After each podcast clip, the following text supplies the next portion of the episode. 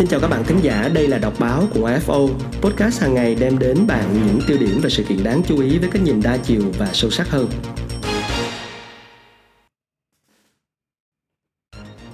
Các bạn thính giả thân mến và trong chương trình đọc báo của AFO ngày hôm nay thì chúng tôi sẽ bắt đầu chuyển đến quý vị các bạn một tuần lễ với tiêu điểm liên quan đến câu chuyện lao động Phục hồi sản xuất sau giãn cách, tìm lao động ở đâu khi mà việc giãn cách kéo dài khiến hàng loạt nhà máy đóng cửa hoặc hoạt động cầm chừng với khoảng từ 30 cho đến 50% lao động. Tại thành phố Hồ Chí Minh theo thống kê chưa đầy đủ thì hàng chục ngàn lao động đã về quê và hơn 10.000 người khác đang nhiễm Covid-19 sẽ khiến các nhà máy gặp khó khăn khi quay lại và sản xuất sau dịch. Và chúng ta sẽ cùng đến với bài viết này, bài viết của tác giả Vũ Thủy và Tâm Lê được đăng tải trên chuyên trang vấn đề sự kiện của tờ Tuổi Trẻ cuối tuần.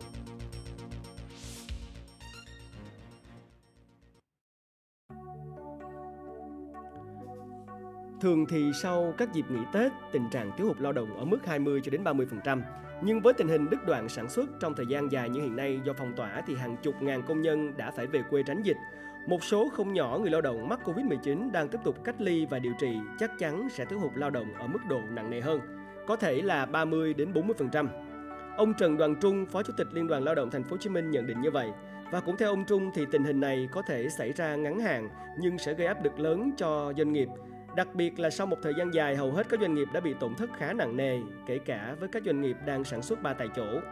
Ông DQC, giám đốc một công ty tại khu chế xuất Tân Thuận, quận 7 cho biết công ty đang sử dụng khoảng 45% lao động sản xuất ba tại chỗ, số còn lại tạm nghỉ không lương. Chúng tôi đang gồng gánh rất nhiều chi phí và sản xuất ba tại chỗ để duy trì sản xuất, nhưng chi phí cao gấp đôi, không chỉ trả lương cao hơn để khuyến khích người lao động mà còn tốn hàng loạt chi phí như là thuê khách sạn, bữa ăn hàng ngày, đồ dùng sinh hoạt, chi phí xét nghiệm định kỳ, cách ly trước khi đưa người lao động vào nguồn sản xuất khép kín. Công ty trên bắt đầu sản xuất ba tại chỗ từ ngày 19 tháng 7 để người lao động yên tâm ở lại chờ nhà máy mở cửa hoàn toàn. Công ty trả 50% lương cho số lao động đã tạm ngừng việc. Và đến nay thì đã sang tháng thứ ba, các khoản phí đang tạo ra gánh nặng khủng khiếp cho doanh nghiệp. Trước đó, doanh nghiệp này có hàng trăm người lao động trong khu vực phong tỏa Người lao động là F1 phải cách ly và công ty phải trả lương từ 50 cho đến 70%. Hiện nhiều công ty không còn khả năng trợ cấp thu nhập cho người lao động nữa. Với công ty tôi, may mắn là công ty mẹ có tiềm lực nên có thể gồng gánh đến giờ. Nhưng nếu tình hình này tiếp tục kéo dài thì doanh nghiệp sẽ không còn khả năng để chi trả cho người lao động. Buộc phải tạm nghỉ việc, không hưởng lương. Lúc đó thì việc người lao động có quay trở lại làm việc được hay không, không thể nói trước được đang duy trì sản xuất 3 tại chỗ và một cung đường hai điểm đến với khoảng 2.000 lao động. Hiện công ty trách nhiệm hữu hạn Nidec Việt Nam, khu công nghệ cao thành phố Thủ Đức vẫn thiếu lao động. Theo ông Lưu Kim Hồng, chủ tịch công đoàn của công ty cho biết là gần 4.000 công nhân của nhà máy tạm nghỉ việc từ ngày 15 tháng 7 sau khi thành phố yêu cầu phải áp dụng 3 tại chỗ. Hiện công ty chưa thể thống kê đầy đủ số công nhân đang tạm nghỉ việc, nhưng chỉ tính riêng ở Đồng Nai, Bình Dương, công ty có khoảng 500 công nhân không thể đi lại được Ông cho biết đối với công nhân đồng ý tham gia sản xuất ba tại chỗ, công ty lo toàn bộ chi phí xét nghiệm COVID-19, ăn ở tại khách sạn. Trong thời gian nghỉ chờ việc thì công ty trả 70% lương, ngoài ra mỗi ngày được trợ cấp 140.000 đồng. Tuy nhiên, nhiều công nhân chưa muốn quay lại nhà máy do lo ngại dịch bệnh hoặc bỏ về quê để tránh dịch. Để có đủ lao động thì khôi phục sản xuất như trước dịch là một khó khăn rất lớn mà công ty phải đối mặt. Vậy thì hỗ trợ để có thể giữ chân cho lao động như thế nào? Những doanh nghiệp đã ngưng hoạt động trong nhiều tháng vừa qua đã muốn được quay lại sản xuất nhưng lại lo là không có công nhân. Giữa tháng 7, khi thành phố yêu cầu sản xuất 3 tại chỗ hoặc một cung đường hai địa điểm, chúng tôi không thể đáp ứng được tất cả yêu cầu và quyết định tạm đóng cửa nhà máy sau gần 20 năm hoạt động. Dự tính sau 2 tuần hoặc một tháng sẽ hoạt động lại nhưng kéo dài đến nay. Ông Nguyễn Mạnh Dũng, tổng giám đốc công ty cổ phần thiết bị nhà bếp Vina Namilux cho biết, khoảng 800 lao động của nhà máy đã tạm nghỉ việc và trước khi tạm đóng cửa thì công ty ông cũng đã trải qua 14 ngày vừa cách ly vừa sản xuất do xuất hiện ca F0. Chúng tôi trả lương cho người lao động bằng mức lương tối thiểu vùng trong suốt 2 tháng vừa qua. Đó là sự chia sẻ khó khăn lúc dịch bệnh và giữ chân người lao động để có thể quay trở lại sản xuất ngay khi thành phố hoạt động trở lại. Ông Mạnh Dũng cho hay. Nhà máy của công ty trách nhiệm hữu hạn Nipro Pharma Việt Nam tại khu công nghệ cao thành phố Thủ Đức cũng cho hơn 500 công nhân tạm ngừng việc và trả lương 70% trong 3 tháng qua. Ban đầu công ty cũng lập phương án 3 tại chỗ nhưng chỉ có 20 người đăng ký, buộc phải tạm đóng cửa và đến giờ thì công nhân cũng tản mạn nhiều nơi. Trong đó có Bình Dương, Đồng Nai và một số khác về các tỉnh. Nếu quay trở lại sản xuất cũng sẽ thiếu hụt lao động. Đại diện công đoàn của Nipro Pharma Việt Nam chia sẻ. Với các công ty đã tạm đóng cửa nhưng không thể hỗ trợ lương cho người lao động thì nguy cơ thiếu lao động còn lớn hơn nhiều.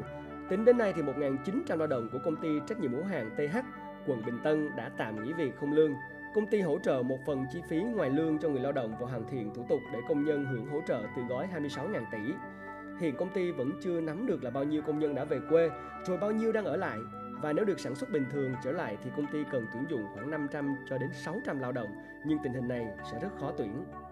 Công ty cổ phần Yamaguchi Việt Nam có nhà máy ở khu công nghiệp Lai Xá, huyện Hoài Đức, Hà Nội cũng bị ảnh hưởng nặng. Do giãn cách nên một số lao động có con nhỏ không thể làm ba tại chỗ được.